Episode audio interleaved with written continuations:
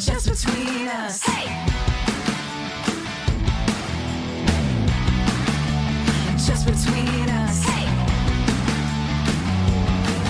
Hello! I'm Allison Raskin. I'm a writer, director, and one time Miss Hannigan in a summer camp production of Annie. And I'm Gaby Dunn. I'm a writer, bicon, bisexual icon, wink, and I travel the world via hot air balloon. No, you don't. Yes, I do. You can't lie in the opening. Prove that I don't. okay, I'm sorry. You're not allowed to lie? No. I'm- you know how much easier it'd be if I could lie in the opening? Well, why don't you? I'm running out of ways to describe myself. I know, and so that's this is how I have gamed the system. So we're just gonna lie from now on? I mean, you know what? Do whatever you, feels right to you. And that's the truth. And that's the truth. And I think we've established that here on this podcast. This is just Between Us, a variety show filled with heartfelt advice Ridiculous games. and brutal honesty. It's in the description. You cannot lie. So, um, I built my hot air balloon in 1983. Tamika! Turn her mic off. um, why does every school do Annie? I was in school. It was summer camp. Yeah. Um, and I don't know, it's just like a good time. But I can't sing, so I just sort of spoke through my songs. Did you do like a, a New York accent when you played Miss Hannigan? I don't remember. I just know that that was like the highlight of my acting career that summer because I in the first term I was um a lead role in Little Abner and I wowed him. And then I strolled into Annie having missed the auditions because I had left in between the terms to, to go meet Cal Ripken with my dad. And uh, sure, and then they still gave me the lead and people were people were upset. B- because you you felt entitled. You could just stroll in, Cal I Ripken's feel- signature I on your palm. I don't make the decisions. They gave me the role. Why were you just that good? I was very good.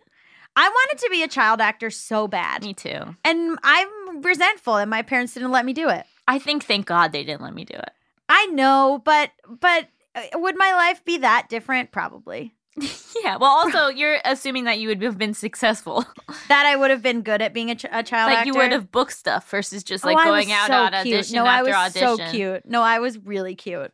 Okay. I would have definitely been booking. We're excited for this week's episode.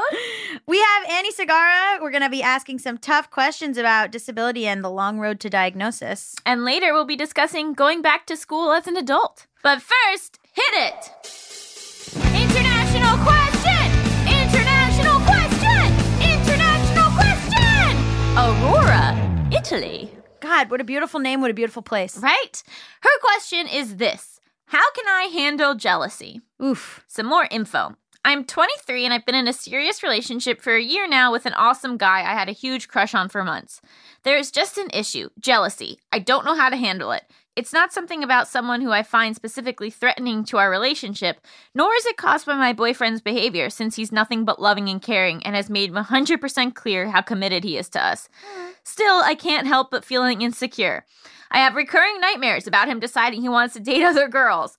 I even get annoyed when my female friends are nice to him. Anytime this happens, I go and ask my boyfriend for reassurance about his feelings, which he's always ready to give, but I'm afraid one day he'll get tired of this dynamic. What do I do? I know I have a history of abandonment issues due to trauma from childhood, and I'm addressing them in therapy. Is there any other advice you can give me on this? Therapy it would have been my number one suggestion, but you're already doing it.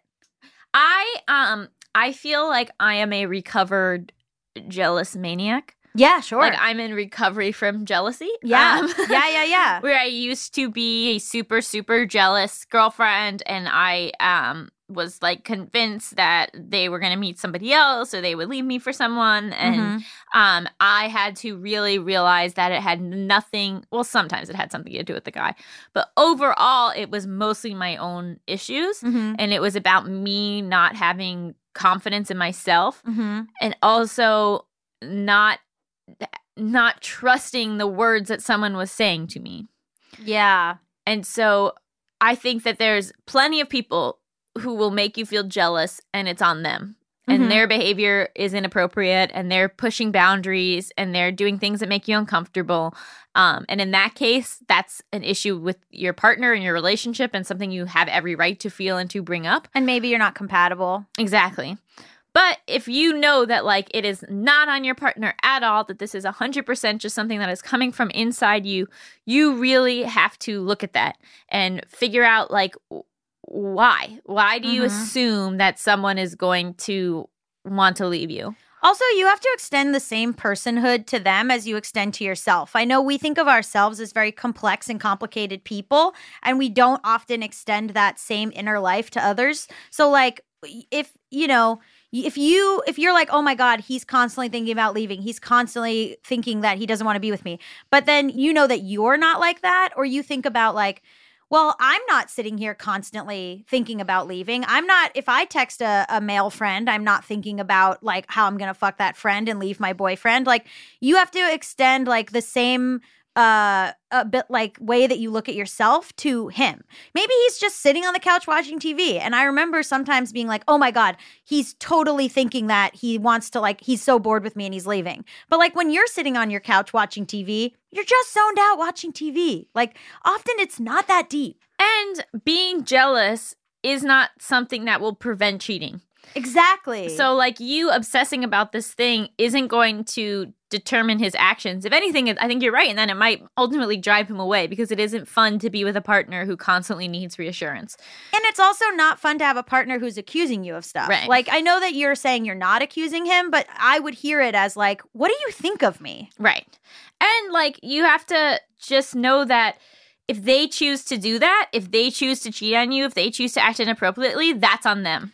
You have no control you over have someone no else's control actions. over it and ever. like and if and when that happens then you will deal with it but don't worry about something until it's actually happening Yeah, a relationship could fall apart for any reason. If you're so fixated on like, well, at least he I hope he doesn't cheat. I hope he doesn't cheat. Uh there's could be communication breakdowns, there could be some sort of thing where one of you gets a job and suddenly a long distance and it doesn't work. I mean, there's just so many reasons that relationships fall apart. so worry about those instead no, i'm, I'm just saying it's that doesn't behoove you to worry about any of no it. i know Uh, I have a thing because I don't necessarily feel jealousy in this way. Um, which is, I mean, I feel jealous. Like, I definitely, I feel jealous of people's exes more than I feel of like new Mhm. people in their life. Like, I Mhm. feel like if they're talking to their ex, I'm jealous yeah because that person already has like a place in their life and they already loved them. But if it's a new person, I'm like, well, if you're gonna leave me for a new person, then you were gonna leave me anyway. i also think that you have to stop yourself from vocalizing these fears Mm-hmm. so like that's behavioral therapy is like you you want to go to him and you want him to reassure you and you want to bring up every single fear that you have and you have to not let yourself do that You have to self soothe. You have to self soothe. It's not on him to fix this feeling in you. Um, and that's something I've really worked on. Like, I, you know, in the past, like if my boyfriend, if a boyfriend had brought up a new female coworker that they're sitting next to this girl at work and like whatever, I would immediately be like, let me see a photo of her. Is she cute? like, what do you think? And now I'm just like, okay. Like, Yeah. I just, I don't let it go there in my conversation with him. Mhm. So it'll just be like, oh, is she cool? Are you guys friends? Like, Yeah. yeah, like, is she, you know, like, I don't even uh, let it slip that I'm thinking about the possibility of her viewing him in a romantic way at all. yeah. Because then I'm giving into my anxiety, I'm giving into my doubt and my worry, and I don't want to vocalize it. I think it'd be really great exercise for you, Aurora, to make a pact with yourself to not bring up your jealous feelings for a month. Mm. where like you know you are not allowed to express that you feel jealous. You can obviously feel your feelings. You can't control what you feel but you are not allowed to vocalize them or discuss them with anyone else.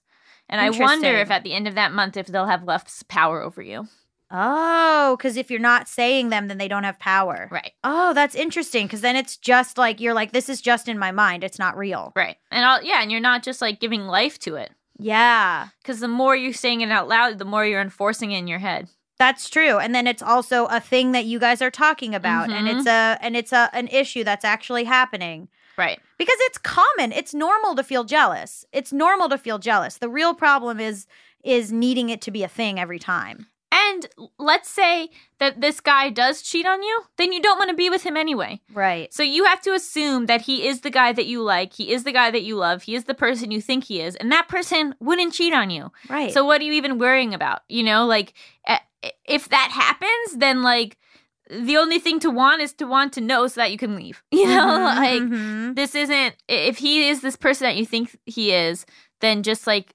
stop talking about it. Yeah. Because it's not doing anyone any good. Yeah, you're making a problem where there isn't one. Mm-hmm. I totally true. get it because I I've like 100% been there and I've I've poked and I've prodded and I've you know and all that that lets your partner know is that you're insecure. Yeah. And like while partners will obviously love you if you're insecure, it is like it it, it can have the effect of making you less desirable. yeah, but on top of that, you're just spinning a problem out of thin air that Mhm. not a problem. Totally. And that's annoying. It's just like annoying Yeah. when a partner does that. So you're like, Um, this isn't happening. This isn't a thing. And a- again, you cannot control other people liking your partner and other people flirting with your partner. Yes, but you have to trust that your partner will b- continue to behave appropriately. Right. Yes. Like it's not there's no reason for you to freak out because someone else likes your partner. Like Just the- means you have a hot partner. Yeah, it Congrats. takes two to tango, and if he's not engaging in it, there's nothing to worry about. Yeah. We have all these like stupid narratives that paint men as dummies who fall for like stuff all the time. Like we need to make more like movies where men aren't like the victims of seduction in this Or they're way. responsible for their, their actions, own actions. You know, Yeah, it's like we always paint it as like this girl's gonna take him away, and it's like he has to do something. He has agency. exactly. And also, I mean, maybe there could be a thing where the relationship is going really well, and so you're just inventing something. Have you talked about that in therapy? Sometimes when a relationship is going really well and you just are an anxious person, you spin your wheels trying to be like, what can I do Mhm. to cause some sort of Too discourse? good to be true. I don't deserve Yeah. to be this happy, Exactly, and you do deserve to be this happy, Aurora. especially in Italy. It's so beautiful there. If you would like to submit your international question, send it to justbetweenuspod at gmail.com. That's justbetweenuspod at gmail.com. Coming up next, we have an interview with Annie Segarra, so stick around. Just between us. Hey. Hi everyone, Allison here. Anyone who knows me well knows that I love to read. I am always looking for new books, and that is why I am so excited that this episode is sponsored by Book of the Month. Book of the Month's mission is to help readers discover new books they love and to promote the work of emerging authors. It was so fun for me to get to pick which book I wanted to read this month and have it shipped right to my door. Book of the Month makes it easy to decide which book to read next. Each month, the editorial team reads through hundreds of new titles. They pick some of the best new books for you to choose from. All the books are good, so you can't go wrong. Every aspect of the Book of the Month experience is designed to be fun and special for readers. They have a highly anticipated release at the beginning of each month. Books are delivered in this really adorable bright blue box, and there's a fun app to help you pick your book and track your reading process. They also offer great values on new release hardcover fiction. It's much cheaper than other options, shipping is always free, and with a loyalty program, you get rewards and even lower prices the longer you stay as a member. My first book from Book of the Month was The Husbands by Holly Gramazio. I am tearing through this book. It is so fun. It's basically about this woman who one day comes home and there's a husband in her apartment, and she's like, Where did you come from? And then she figures out that every time her new husband goes into the attic, a new husband comes out. And she's, she's like shuffling through all these different husbands from the attic, trying to figure out which one is the best. It is right up my alley, and I love it so much. So if you want to take part in Book of the Month and have a brand new book shipped right to your door every single month, go to bookofthemonth.com and get your first book for $5 with code PEDALS. That's $5 off with code PEDALS. I cannot recommend this enough.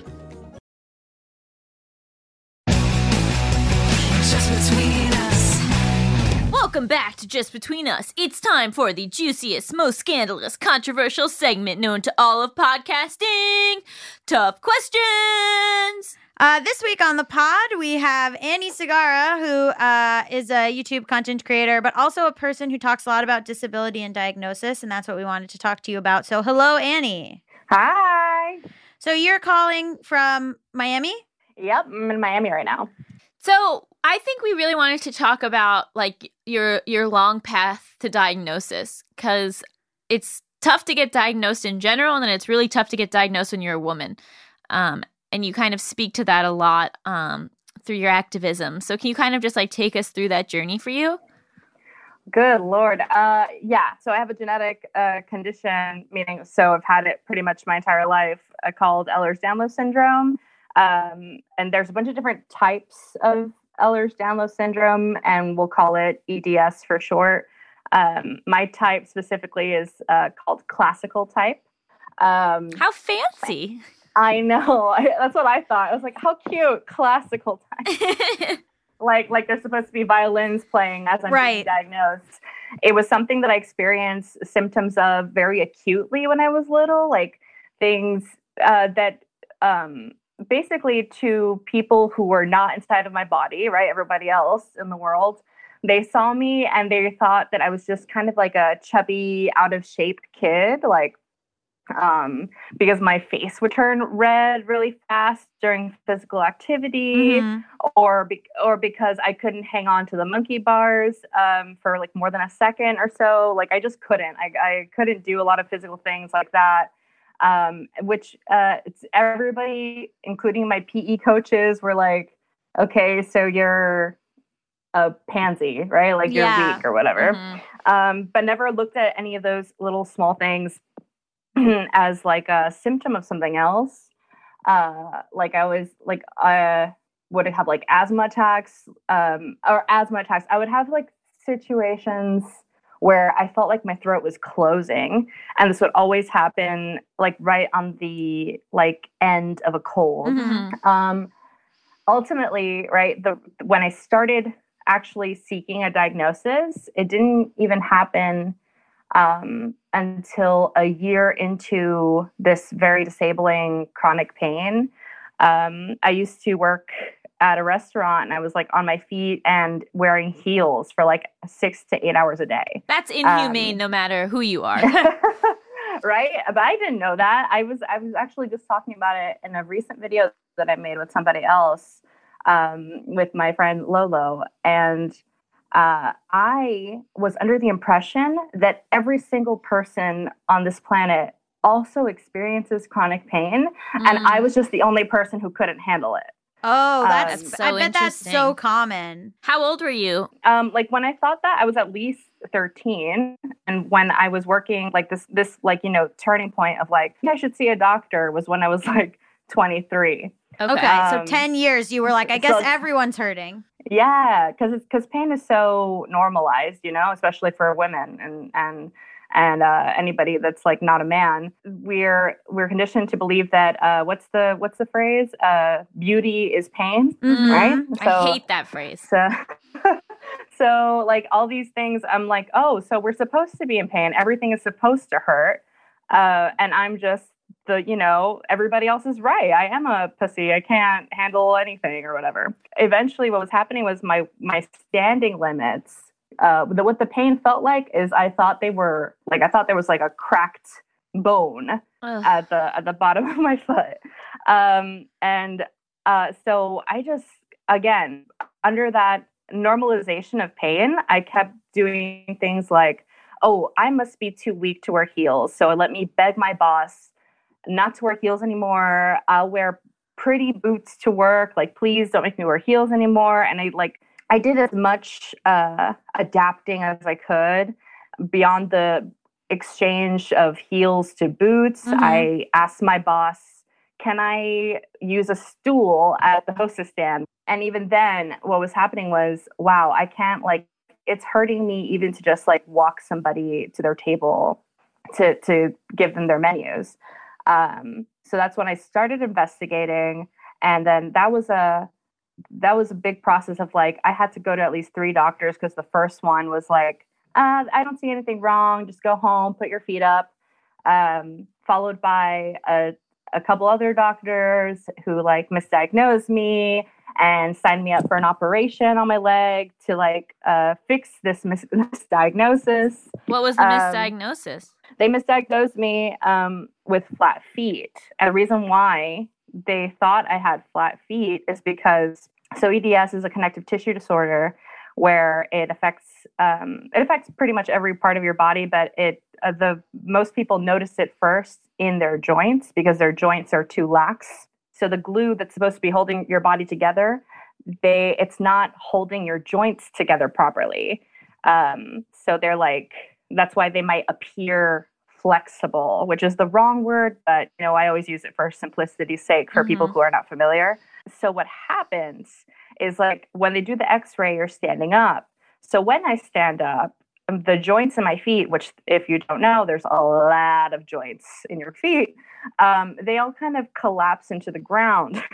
Oh. because the because right the joints are not strong enough to hold their position they all just kind of bend uh, downward with gravity um, so in the x-ray it looks like flat feet but if i'm like you know lying down and taking an x-ray that's not what the x-ray is going to look like so they went in and they like they did a bunch of stuff they like sliced into my calf and like They did the surgery? try- yeah they did the Oh my surgery god. it was the thing is like because of that surgery i got more clues like doctors here here's the the fun fact about this whole thing is that doctors were never ever ever gonna freaking help me like i had to do it myself i had to research it myself i had to Mhm. put the clues together i had to be like you know the that like what is that that internet meme of the guy with like all the post-its on the cork board trying to connect all the dots together Yeah. together I had to be that person. I had to like figure it all out by myself. When I had that surgery, I got a couple more clues, which is uh, so part of EDS can be that anesthesia doesn't really work on you, and local anesthesia and pain medicine like doesn't really work on you. Oh my god. I'm, Uh, I'm freaking out. So it, it wasn't an issue of like I woke up or anything during the procedure. They expected the anesthesia to last me for the night in terms of pain relief. hmm But when I woke up, I, I I felt everything like as though I didn't have any anesthesia. Oh wow. Um, so I was like, I, as I was slowly waking up, I um, I slowly started like realizing how high my pain levels were hmm to the point that by by the end of the evening I was like screaming until I was too tired to scream anymore and then I was just in like this silent shock like I I don't know how like what that's called but like I'm still in pain but my body's so exhausted of making noise so I can only just open my eyes and feel the pain Okay. Well, that is horrifying. so yeah. Um, there's this thing that uh, that physicians don't like when patients Google or research into their own symptoms because they find it annoying. But then there's this thing where women, specifically women of color, specifically also disabled people, have to work so hard to be listened to and to be heard um, and to get the right diagnosis. So, can you speak a little bit about about that duality? in my experience, so many, especially involving like women, so many people only benefited from doing research on their own because it's not like their doctor was going to do it for them. Mhm. it's not like it's not we- we're not living in a world of house MD where where your Right. doctor's like where where you come in, you say you have a problem, and your doctor's like, I will not stop until I figure out what is wrong with you. No way. They I've had so many doctors be uh, almost just cruelly dismissive of whatever I brought to the table. And also, there's so many specialists that no one is looking at the whole picture a lot of the time. Yeah, you have to like I I before before doing this, before like starting these medical investigations on what was happening to my body, um, I really thought that the world was like that. The world was like Dr. House, and you had like a team of people that like uh, you know were gonna like try and help you figure out what was wrong. Um, but I, I, I was like astonished at the just the fact that I would have a specialist and they were all separated and they don't communicate to each other. That that for me, I was like, really? My doctors are not going to communicate to each other. It's my job. It's it's me, the sick person's job, to like continue to like play messenger through all these doctors um, and try to piece the puzzle together myself. I found EDS on my own. And then I started to bring that diagnosis to doctors saying, hey, I want to be tested for it. And again, I was met with like cruel dismission um, with doctors saying things like, um, the symptoms that you're describing are not possible. I've had doctors just laugh at me and say, no, you don't have that. Um, And all they would need to do is just do a blood work to figure it out. In my case, yes, because there's so many different types, and unfortunately, the most common type, it doesn't have a blood test for it yet. You can, the only way, the most common type, uh, the only way to get that one diagnosed, that's hypermobile EDS, so HEDS. Um, you have to find a doctor that knows about it uh, enough to clinically diagnose you right there in the office. Like just be like, do you have this symptom, this symptom, and like count count a list of like I think it was twelve. I don't remember. Um, and then at the end of the questionnaire, go, well, that's what you have. Right. Yeah.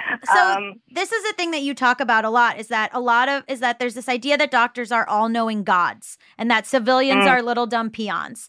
And Mm. and that oftentimes a doctor will not have even heard of EDS or there are a lot of disabilities or there are a lot of diagnoses where the doctor hasn't even heard of this. Um mhm.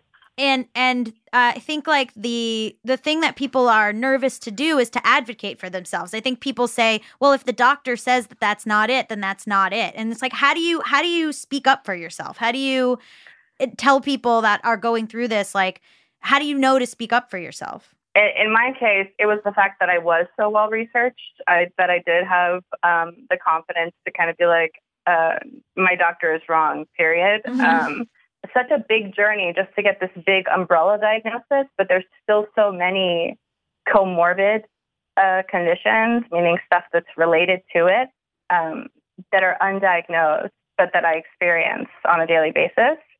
Um, Like what? and uh, stuff like I, I'm not officially diagnosed with POTS, which is very annoying because that's one of like my more disabling conditions. Um, POTS is a postural orthostatic tachycardia syndrome, and uh, what it means is that my blood vessels they uh, they don't work too great, and it, it's part of what limits my ability to stand up or to even raise my arms up high or be in hot temperatures because it'll uh, trigger migraines and nausea and sometimes fainting spells.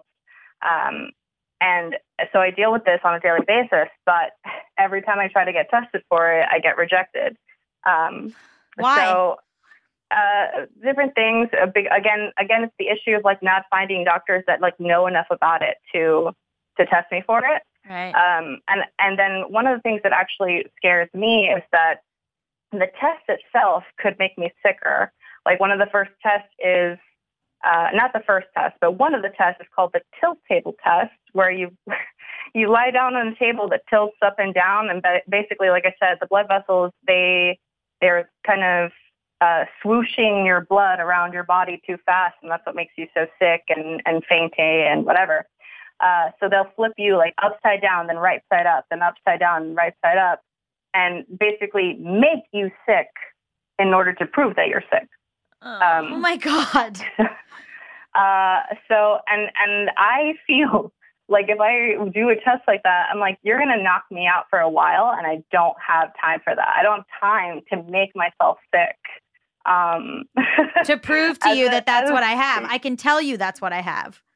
Yeah. So so I, I'm in a position like that with that's one of the bigger ones. Uh, there's also like cognitive and mental health stuff that that I don't have diagnosis for, and like so I can still relate to that undiagnosed feeling. How do we fix the relationship between disabled people and doctors? Like how do we how do what what is what's missing? Uh, I, I just like rolled my eyes because I'm like, uh, the, the, well, I think the first thing would be for doctors to be humble enough to take the critique. Um, Yeah. There's been so many, like, there's been a few different, uh, you know, social media campaigns trying to get doctors' attention. It was uh, hashtag doctors are dickheads. I heard yes, and that was I saw that and I and I saw that there was like equal pushback cuz I this is not nearly close to what I see you and other other disabled people go through, but I talked about on a different podcast an experience I had in the emergency room where uh, I was basically laughed at and ignored for hours while I had like a terrible migraine, and uh, Mhm. and the response that I and I had someone respond being like, "You're a fucking piece of shit who doesn't respect doctors, and you don't know what doctors go through, and you don't know what emergency people room like room people go through." And I was like, "No, I don't, but I also know that like I'm in pain on a mattress while a bunch of people stand over me and laugh. Like, Yeah. so I how do you how do you uh, fix Everyone that? Everyone needs to understand that the the big problem there is the power dynamic, is how Mhm. much power doctors have in the lives of a sick person, and how their neglect uh, is um, I don't know. I, I, we don't. We're in a time where the internet is so new, and the internet has taught us so much, especially because of how we communicate with each other through social media and through like hashtags like that. Um, and uh, so, uh, but what we're seeing through that information right now is that medical neglect is more common than than people who feel safe going to the doctor. Right. Um, and and it's a, it's, it's a huge problem. It's a power dynamic, um, and it's a conversation that happens so much. That's why that's why I feel assured enough to say that it's more common than not because when these kind of hashtag campaigns come around, it, it, it, you're, you struggle to find one person who does not have a story of some kind of medical trauma Mhm. uh, that involves a doctor being neglectful, being dismissive, being gaslighting. yeah. Um, you know, um, and the one Dr. are has, right? So that was, uh, I agree. So we're using some vulgarity there.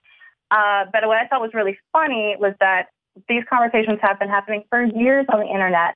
And it was only with the vulgarity that I guess some egos were, uh, you know, smacked around a little.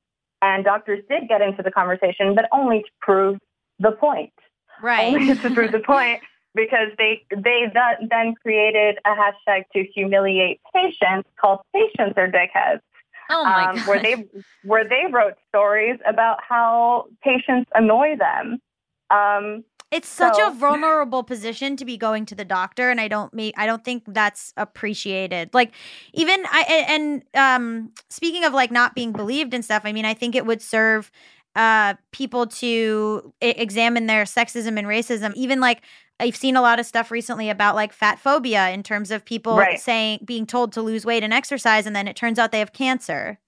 yeah i was just about to say that because that is one of the bigger ones like if, if anything else fat phobia is so like prevalent in the medical field and so so many times and I see it and I see how like harmful it is to so many people. I see it in the lives of people that I care about that are very close to me. I've seen it in my own life, how they put you on a scale, see a number, and then they tell you that in order to be healthy, you need to get it down to a different number.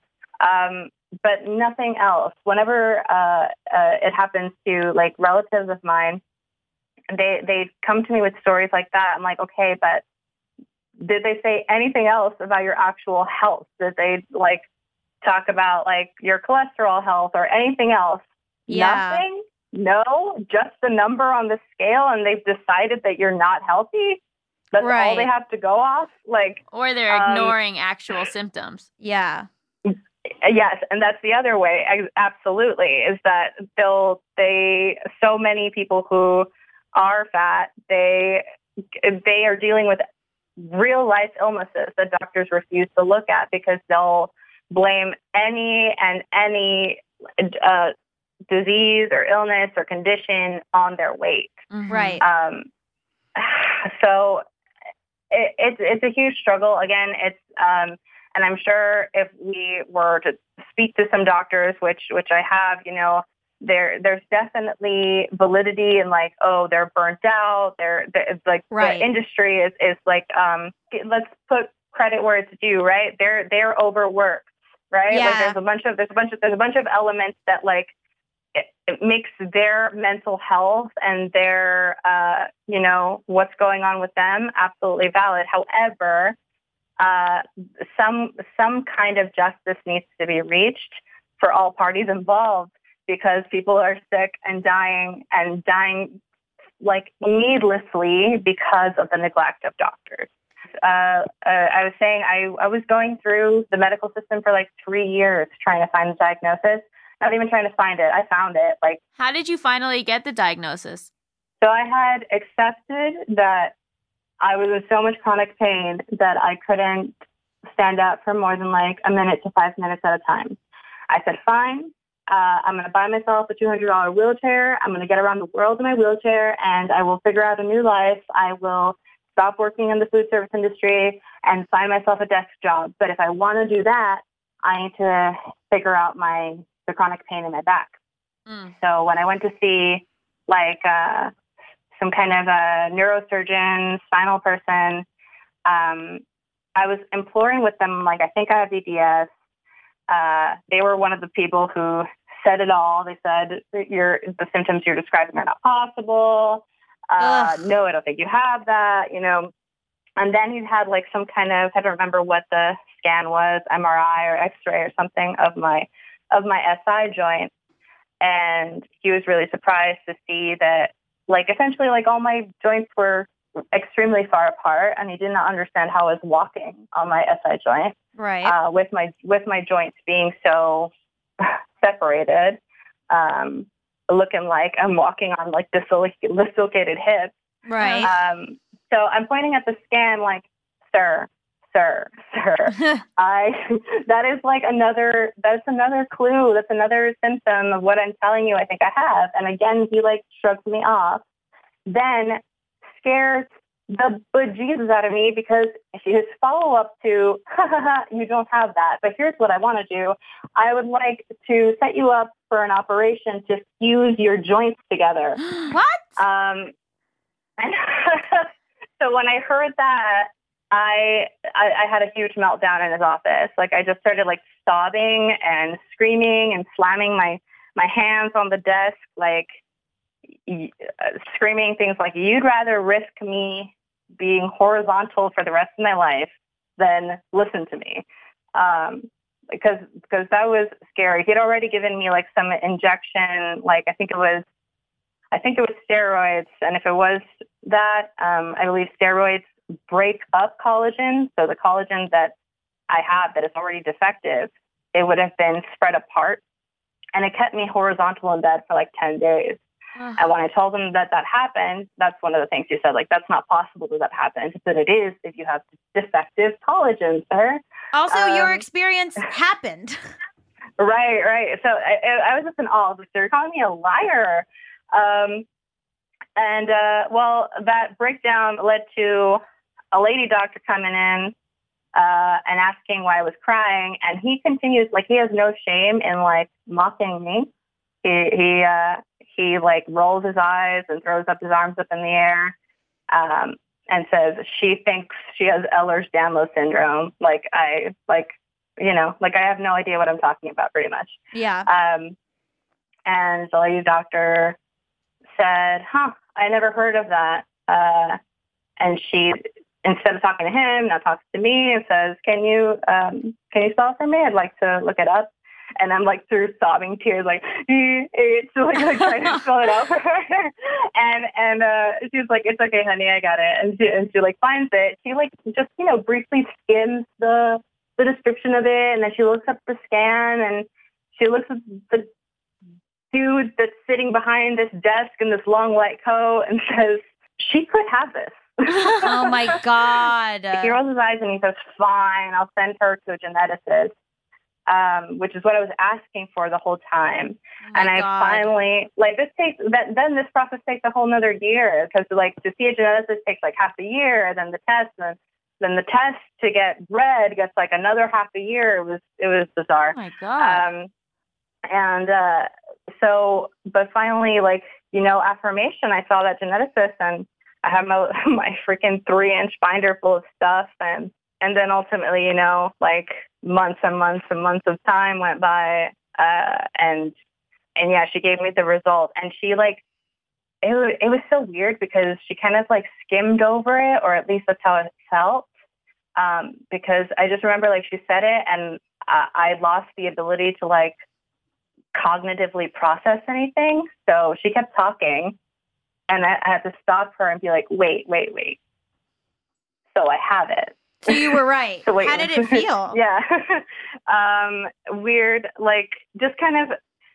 Uh, I guess the only way I can describe it for now is kind of that physical, that physical um, idea of like pushing a door really, really hard, and all of a sudden somebody just kind of unlocks the door and you fly through. Yeah. Um, Did you go back and- to that stupid doctor and tell him?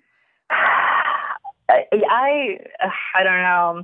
I was I dealt for a long time with the idea of doing that, but at the same time didn't really want to. I was like, I, I was in the headspace of like, I never want to see your face again. You know? Yeah. Um, so I think about that a lot. And uh, being a chronically ill person, I have so much time to think about. I have so much time to like think about everything. And not to say that I'm not an extremely busy person because I am in a lot of other different ways, but the isolation in which I don't have to necessarily interact with people too often because of spending so much time like within the confines of my bedroom walls uh, does leave me with a bit of space and time to think about certain things. Um, and so even with doctors, right, like I like I mentioned before, I do try and like see the other side of things um, and not, you know, not move forward in my life with like hate in my heart about it. But I'm still a Leo and very angry about, about things and like d- you know slamming my fists onto tables and demanding justice, etc. I think Leos are like you know the I want to see your manager Yes. astrology sign. Well, Yeah. thank, thank God Uh, that you are like that. That's what I'm saying. Otherwise, I don't think you would have ever gotten the diagnosis. it's crazy that that's what you had to do to get heard, and that's the problem. Yeah, I think there definitely needs to be there. Ne- there needs to be communication, and there needs to be medical reform. There needs there needs to be so many changes in how we treat our doctors and how and not we. I mean, like doctors' bosses and hospitals, et cetera. Yeah. um, we, I think. I don't know. I think we're doing okay when we're just trying to do research and advocate to our, for ourselves. Um, there needs to be reform and change in how doctors treat their patients and how they talk to their patients. They're like, I don't know that they never had it, but uh, sensitivity training, Mhm. like ha- having some bedside manner right. to not condescend and mock your patient. Right. Like, are you kidding me? I think that's like the most basic, the basic respect of a thing for a doctor to not roll their eyes at a patient when their patient is saying, I'm suffering. Right. I, I can't believe that that's a thing I have to say. I can't believe that like a doctor is ever going to do that. But I experienced at a handful, a list of doctors who did that to me. And my experience isn't isolated. My experience is a, an extremely common one. And that should be something that doctors fear and are ashamed of Mhm. and not like and all and I'm sure and I know I know that there's decent doctors uh like I I struggle with talking about this topic sometimes because there are doctors in my family um so again like why I don't want to be like hate all doctors that's not that's not the end of the that's not the that's not the finish line here Mhm. the where we want to get to is that if you are one of the quote unquote good doctors that you hold your peers accountable that you that you're part of the advocacy that you're part of the reform and you're part of making sure that patients are no longer harmed by medical neglect Yes. That is yes. 100% true. So true that I have to ask if you want to play a game show. okay Thank you so much Okay. for sharing all that. I mean, it was it was amazing, but I we just have a strict order of things, and now we have to play a stupid game show. sweet Um, this game show is called Hypotheticals. Uh, you and Gaby will be the contestants. I'm going to give you a series of hypothetical situations. You can ask as many questions as you want, and then I decide uh, how it all ends. Our first game Wait. is Would you stay There with is no waiting, cheater? Annie. There is no waiting. okay Would you stay with this cheater? Your significant other of 13 years admits while sleep talking that they mixed up the address of Craigslist ads and meant to go buy a couch and instead had a casual encounter with a Russian model. When you Listen, when you confront them about it the next morning, they admit to everything and are so relieved you now know the truth. Would you stay with this cheater? They have mixed up addresses before. Okay, Annie. uh probably not You wouldn't stay with them? I don't know. Probably not. Just that is like the lack of trust thing. That is also wow. So they got there, they saw the couch wasn't for sale, but they thought, "Let me have sex with this person." Well, the person Right. was expecting them to have sex with them, and they felt like it would be rude to, to not go through with it. Okay, I'm sorry. So you think someone who uh, has the fortitude to yell in a doctor's office to get what she wants and needs uh, would would be with someone who can't even be like, "This is the wrong address." Well, you know, I have to ask the questions. It's the game. I think if you, my problem here is my partner's inability to stand up for themselves in a tough situation, so I will be leaving. Our next game. Are you a terrible parent? Your child is afraid of flying, but you Uh-oh. really want to take them on vacation. Okay. So one morning you drug them and get them on a flight. Oh my god. They don't wake up until you land in Bali. Oh my god. Are you a terrible parent? They will have to fly Oh back. my- Wait, we don't have drugs in Bali? You couldn't bring them because of customs. Oh my god. Uh, uh, how long is the trip? Two weeks. No, how long is the plane ride? Oh, I have no idea. I don't know. 10 hours. How old are they? They are 13. Oh, okay. Yeah, I can give them a sleeping pill on the way back. How did how did you get a drugged 13-year-old onto a plane? Because you just put them in a wheelchair and nobody asked any questions. Wow, Annie, does this seem realistic to you? I don't know. it's a hypothetical, so I'm not putting too much pressure on it. Thank I you. just Like- mean, does it seem like that would realistically be the case? Come on. I- no way. You've They never search you. Weekend at Bernie's? Yeah. that got, they got away with it for a whole weekend. I, you know what? That's fair. Um, I do. And your is your kid happy to be in Bali? Yeah, but the whole time they're freaking out about having to fly back. I guess you live in Bali oh, no. now. I guess you're a good parent and you live in Bali now. You know what? I'll accept that answer. Woo! Our final game. Would you lie or tell the truth? After months of having a crush on your coworker and endlessly flirting, you two finally make out, and it's terrible. Hmm. They are truly awful at kissing and have horrible breath. When they ask you out on a proper date and you decline, they ask why. Do you lie or tell the truth? Their breath Tell the smells like fish. Period. Period. Tell the truth. You You would would tell tell them they're a bad kisser and their breath smells like fish? yes, I would. what? Why? because because you want to protect them from the next person, or they're gonna just, just gonna keep doing it over and over again. Oh, I see. Because because your idea is that this person will then go, "Oh, shoot, I should learn how to kiss and also change my toothpaste." They wouldn't be. What if Yes. they're just so devastated? Yeah. You could have just I easily mean- said we work together. Ah! I think I think I don't know. what if you say, "Hey, look, I'm interested in you, but these things we got to work on these things," you know? No, once you have a bad kiss with somebody and they smell like fish, you're not gonna be attracted to them anymore. You don't know. You think you can have a really, really bad makeout with someone where they repulse you and then you get past that? I don't know. Uh, no.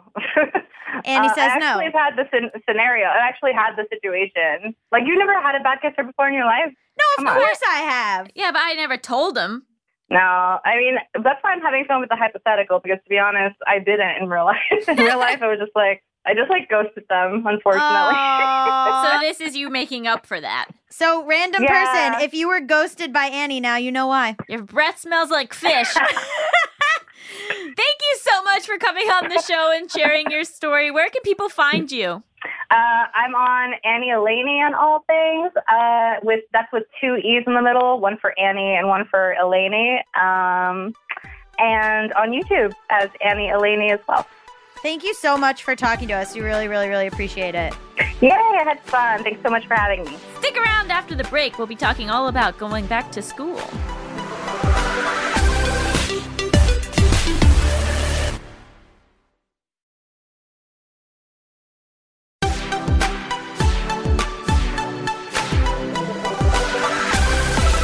Welcome back to Just Between Us. It's time for topics. XXXXXXXXXX. Oh man, you really left me hanging there for a second. I wanted to create suspense. Um, so this topic is actually huge for you. It is. You want to discuss? Uh, so we're recording this on um December 11th. Uh, so I made a decision only a few weeks ago that I was actually going to go back to school and get a master's in clinical psychology with a focus on marriage and family therapy. So, to, like, tell us the lead up or tell us the, you know, start Yeah. at the beginning. So when I was born, I no. Um so this last year in terms of my career has not been what I would want it to be. Um most days I had nothing to do. I was pulling my hair out. I was making a lot less money that I'd made in previous years. Um I went out with a book proposal I really really loved and as of right now nobody has has wanted it. Um i you know i tried to pitch things. I i pitched a movie a bunch. I picked you know like i was i was trying but it was it was not working out for me. And i was getting more and more depressed and i was getting um more and more stir crazy and i really felt like i was just sort of sitting in my apartment wasting my life and my brain. Mm-hmm. and so I really kind of tackled with this idea of kind of like entitlement, like entitlement that I was going to get a show. Like Mhm. because I'm I'm good at writing and I've had success in the past that like of course this was going to work out for me. Like of course I deserve a show. I deserve to be successful. I deserve all Mhm. this stuff. And then I had to be like, "Allison, actually you don't deserve anything." You know, like that's just like not how life works. Like yeah. there's plenty of super talented creatives out there who just like will never even have as much success as I've already had. Like Mm-hmm. so much of this is luck, so much is timing, and I can no longer just sort of like sit around waiting to get that call Mm-hmm. that will like change my life. Mm-hmm. So I kind of was like, all right, what the fuck do I do? Um and I thought about other jobs that I could get without Yeah. having to go back to school. And that was pretty much advertising. Sure. oh, okay. I see. um you know because i'm not like i just have a degree in screenwriting like what am i going to do Right. um and i kind of tested the waters with that and the more and more i thought about what that day-to-day work would be like it just like wasn't exciting to me Wasn't a passion. yeah like to me that felt like oh me giving up Yeah. and instead i really needed to think about like what is a different path that i also want to go down Mm-hmm. and obviously m- mental health has been a part of my life since i was four years old Mm-hmm. um, I have dealt with many mental health professionals along the way. So many of them have helped me so much. It's um, something I talk about all the time. It's something I've been writing about more. It's, You love therapists. I love therapists. Um, and I part of this journey was that with this book proposal was about um, dating with mental illness, and a big issue with it was like me writing it not being a therapist, right? So like, how do you write about mental illness without being an expert on the topic? And like, okay. I have other therapists on board for the project, but it was like always this issue of like, but I'm not the expert. Mm-hmm. And so I kind of got to the place where I was like, you know what? I think I actually do want to be the expert. Oh. And part of it was my therapist just like being really supportive of this plan. And like we had talked about it a while ago, like months ago. And she'd recommended um, a a program at Antioch, which is not the one I ended up doing, but was basically like, look, like just like look into it, you know? Mhm. And then like months later, I was like sitting there and I was literally thinking about going back to school for to become a therapist. And then she said, you know, you should really you should really look into that school again. and it was like at the same time that I had been thinking that and I was like, oh, okay. And so I feel like I talk a lot about on this podcast like waiting until the thing feels right to you. Yeah. like you know like eh, don't force something. And a few months ago it felt like forcing it. I felt like i don't want to go to school. Yeah. i don't want to study. I don't want to have homework. It's a, it's weird to go back to school. But sitting in her office on that day when she said that in my body i felt yes. Really? Yeah, I felt you like- suddenly didn't care about classes or homework or any of that. it just i mean believe me i don't want to do it but it suddenly felt right to me. It didn't feel like a thing i was forcing and um i think that there's a lot going on here in terms of going back to school like one it's not full time it's not like i'm moving on to college campus and like goodbye Right. goodbye my career goodbye writing it's like a evening program which is really important to me and Mm-hmm. um it's only two days a week for for most of the year Mm-hmm. so it's like I can still very much have continue to pursue what I want to pursue Mm-hmm. while also kind of getting this this backup plan. Mm-hmm. And also I think figure out a way to combine my two loves and interests. Like now in theory I'll be able to write but also write as a mental health expert. Yeah. I'll be able to create but also create with this background and this knowledge. I'll be able to to speak about this stuff not just from my own experience but as a professional. Yeah. So it felt like something that would really add to what I've already doing instead of like thinking of it like, oh my God, I'm giving up. Right, right, right, right. And it's something that you you really care about. Like, do you think you would ever uh, be people's therapist? Yeah. So uh, in theory, right now, it's like a mix of things, but I am very interested in, in opening um like a private practice for teenagers. Oh, Yeah. So, but that's like years away. Like, it's, this is thing is going to take me forever. So, yeah, yeah, yeah. a big part of it is like also learning patience. You know, that like for years, it's just been like, oh, I just got to get like that one call from this network executive and then I get Right, paid and then I get the money and then I get whatever. And now it's like, oh, I know that nothing will come of this for years. Yes, And that's this is an investment. It's a totally different mindset and Mhm. it's like a, a it's like discipline and patience. Mhm. Um, and also in like believing in a decision because like I mean I can obviously drop out, but it's like it's a big time decision. And I think that I I feel like I've always been someone who like took risks and made the tough decision and like went after what she wanted. Mhm. And I felt like that wasn't me anymore. that you weren't doing that. Yeah, like I felt like because I'd had some success, I'd become like uh, like compliant or I had just been entitled or I thought that things were just going to happen. Like I would develop stuff and I'd work on stuff, but it wasn't like hustling. I wasn't like hustling. Yeah, I wasn't using my brain to the full extent of my brain. Mhm. And so I was like, you know what? I think I have to fucking do this. Like I have to shake things up. I have to like I have to take this leap of faith. I have to like force myself to to get into a place that's uncomfortable Mhm. because like every time in the past that I've made that decision, it's like improved my life. Yeah, yeah. So this is more. I mean, uh, going back to school, I think is sometimes viewed as as like you said, a giving up, but uh, but it's not. It's like my friends of mine who have gone back to school. It's it's to move forward. It's to make It's a to, change. like, It's enhance. enhance. Yeah, I don't know why we view education or continued education or academia as something that isn't like worthwhile to pursue. Like, of course it is. I remember when I was like 21 and my boyfriend was 30. Yikes, but I, he was great, but he like he was kind of like didn't know exactly what he wanted to do and and my parents kept being like, why doesn't he go back to school? And he kept saying, oh, at 30 is like too old to go back to school. Really? No, it's not.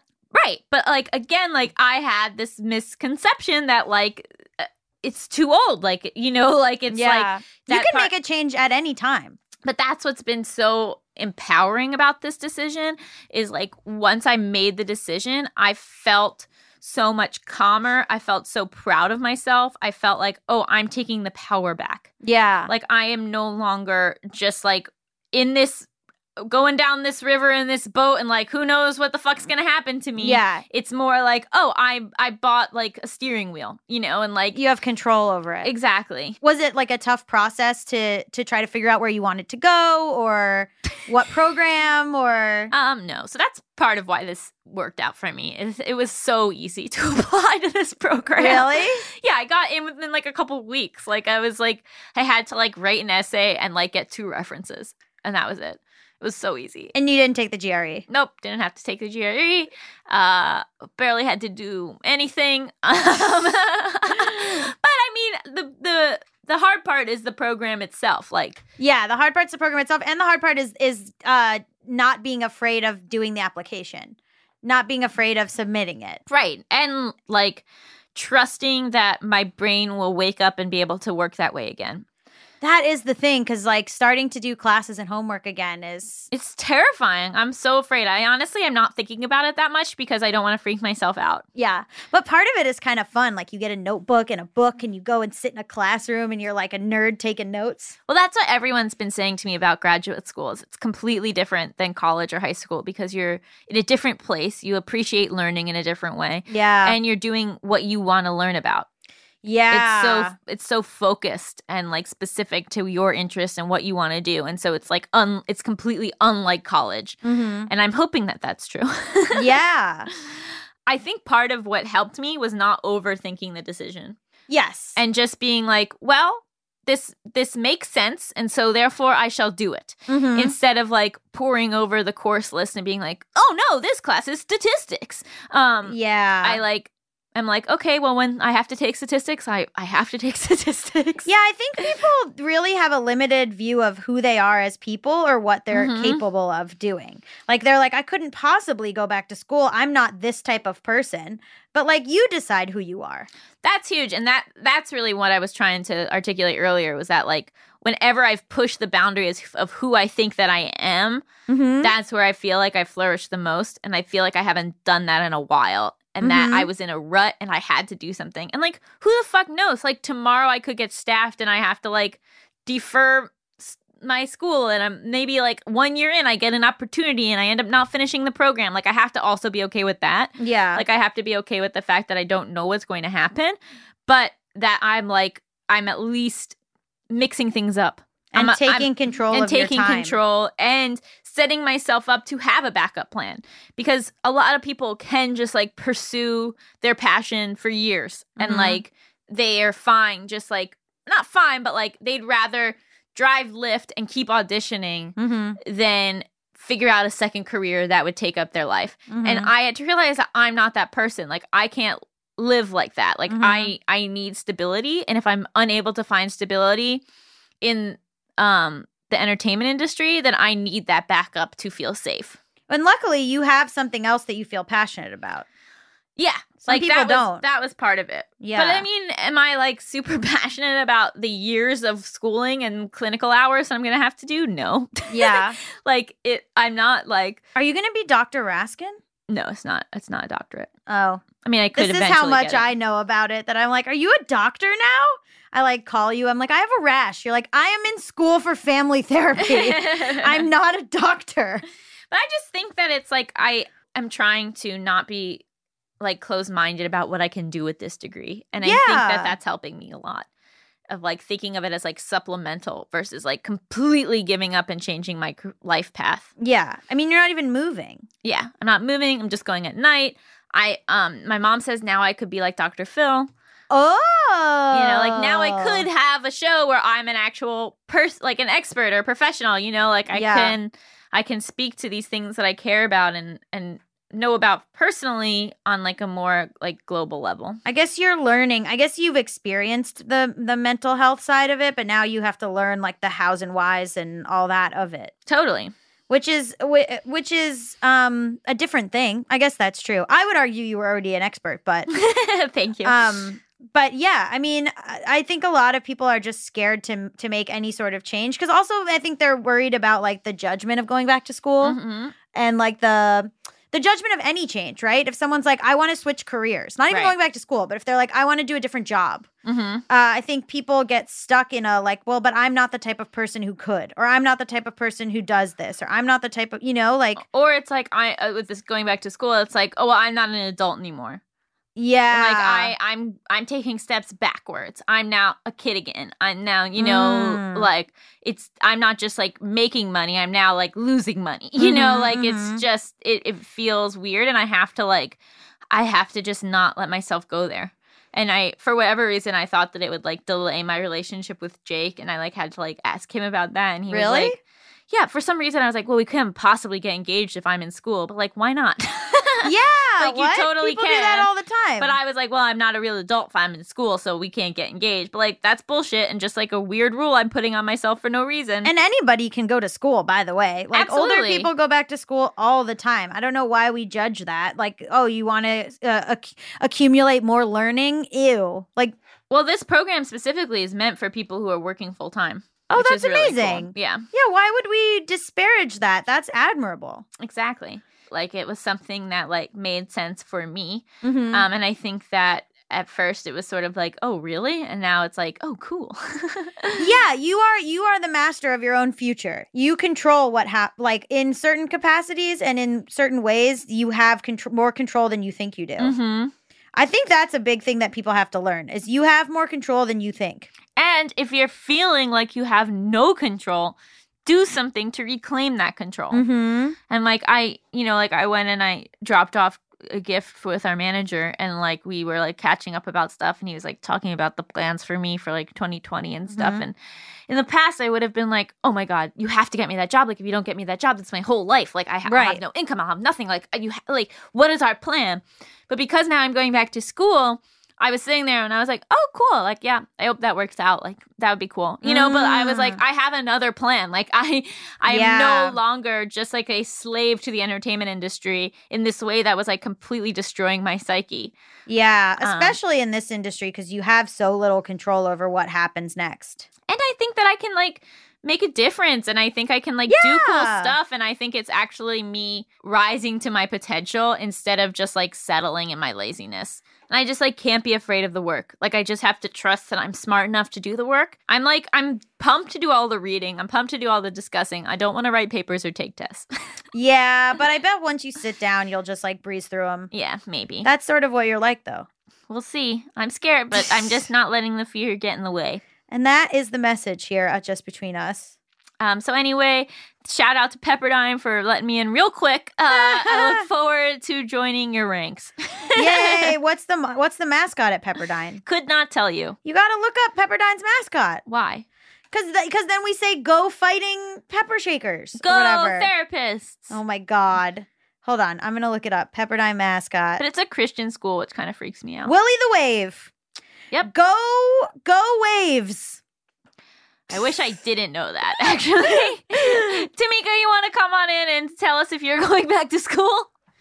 I wish. I kind of wish I could. Really? Why? I mean, I've always loved learning. Learning is, I feel like, a privilege rather It than a right in America. So Mhm. uh, I've always appreciated being able to learn. That's the thing I forgot to touch on was like the financial aspect of it. And then I'm like very lucky that that is not a an issue and that my parents will be helping me out. It's so oh, great. that's nice. That makes it a much like easier decision. easier decision mm-hmm. that I have to pay them back versus like the government that will keep increasing how much I owe them. Mhm. Yeah, the ed- yeah, I guess that ed- I mean, I'm I was using education as a stand-in for like bettering yourself and learning more and not necessarily this the the educational institutions which will take our money. but I mean, I we could all always go back to school. You could get a Duolingo app, you could uh start reading books about a certain topic. You never it's never too late to learn some stuff. For sure. And um, like what Allison is doing is pursuing a passion, which is really awesome. Like Mhm. um, c- having a passion that you can like dedicate a certain amount of time and be around people with the same interests. I think that's really great. Yeah. we'll see. Maybe I'll flunk out. What? Wow! And then you get to be kind of like you get a leather jacket. You put the the collar up, and you're like, I'm a grad school dropout, baby. Yeah. That's a new podcast. Ride off on your Harley or whatever. I assume cool dropouts do. I have a very 1950s view of dropouts. What else did we learn this episode? Oh my god, I I love Annie, and I love her her the way that she bravely talks about this stuff and and speaks up and tells her story. And I just think that so many people feel so disempowered, and the way that she talks makes people feel empowered. So I I just I learned. You know, I learned so much about what needs to be made better and, and about medical abuse and medical trauma. And like, it's just, you're not alone if you're listening to this, basically. I can't imagine going to all those appointments solo. Yeah. Like and not having an advocate with you, be it like a friend or a, a family member. Right. Like I mean, I I guess I would say like if you can possibly bring someone with you, hmm do that because it's harder to gaslight two people. Yes, I know. Yeah, that is the thing. And sometimes you don't feel comfortable speaking up for yourself, but you feel comfortable speaking up for other people, Right. or other people feel more comfortable speaking up for you. There should be like advocacy groups that like will accompany you I think To- there are. to doctor's appointments. I think there are people that do that. yeah, that sounds important and like that that would have maybe helped. Yeah.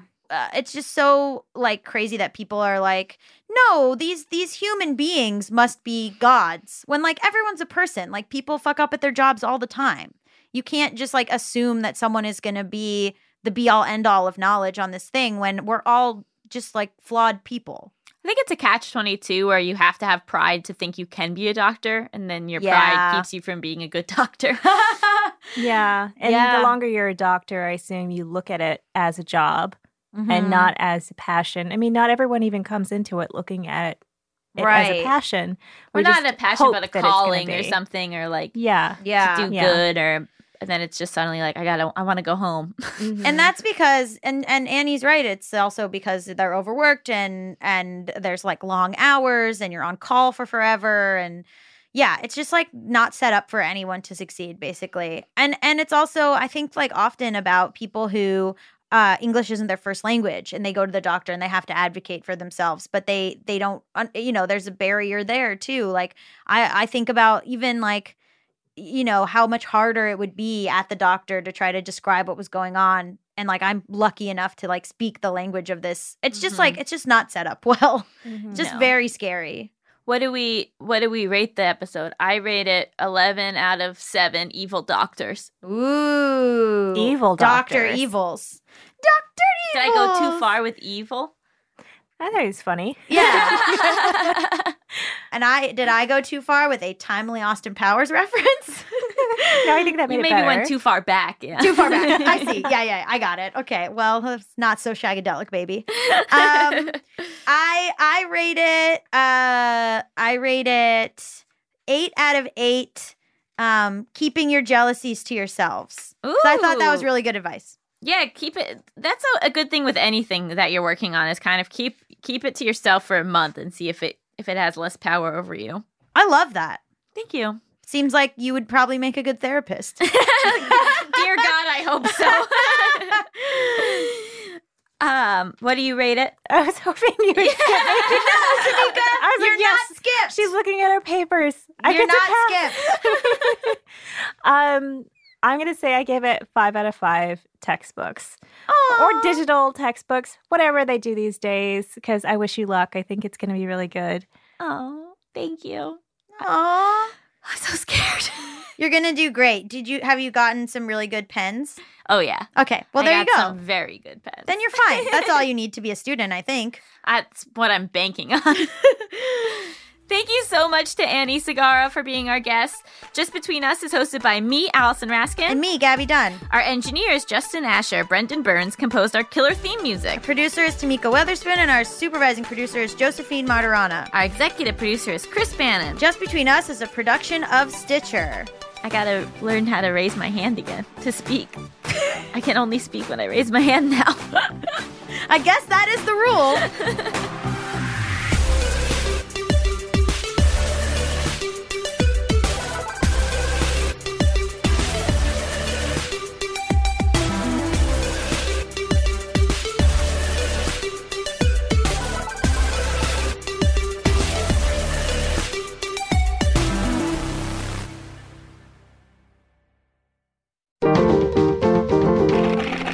Stitcher.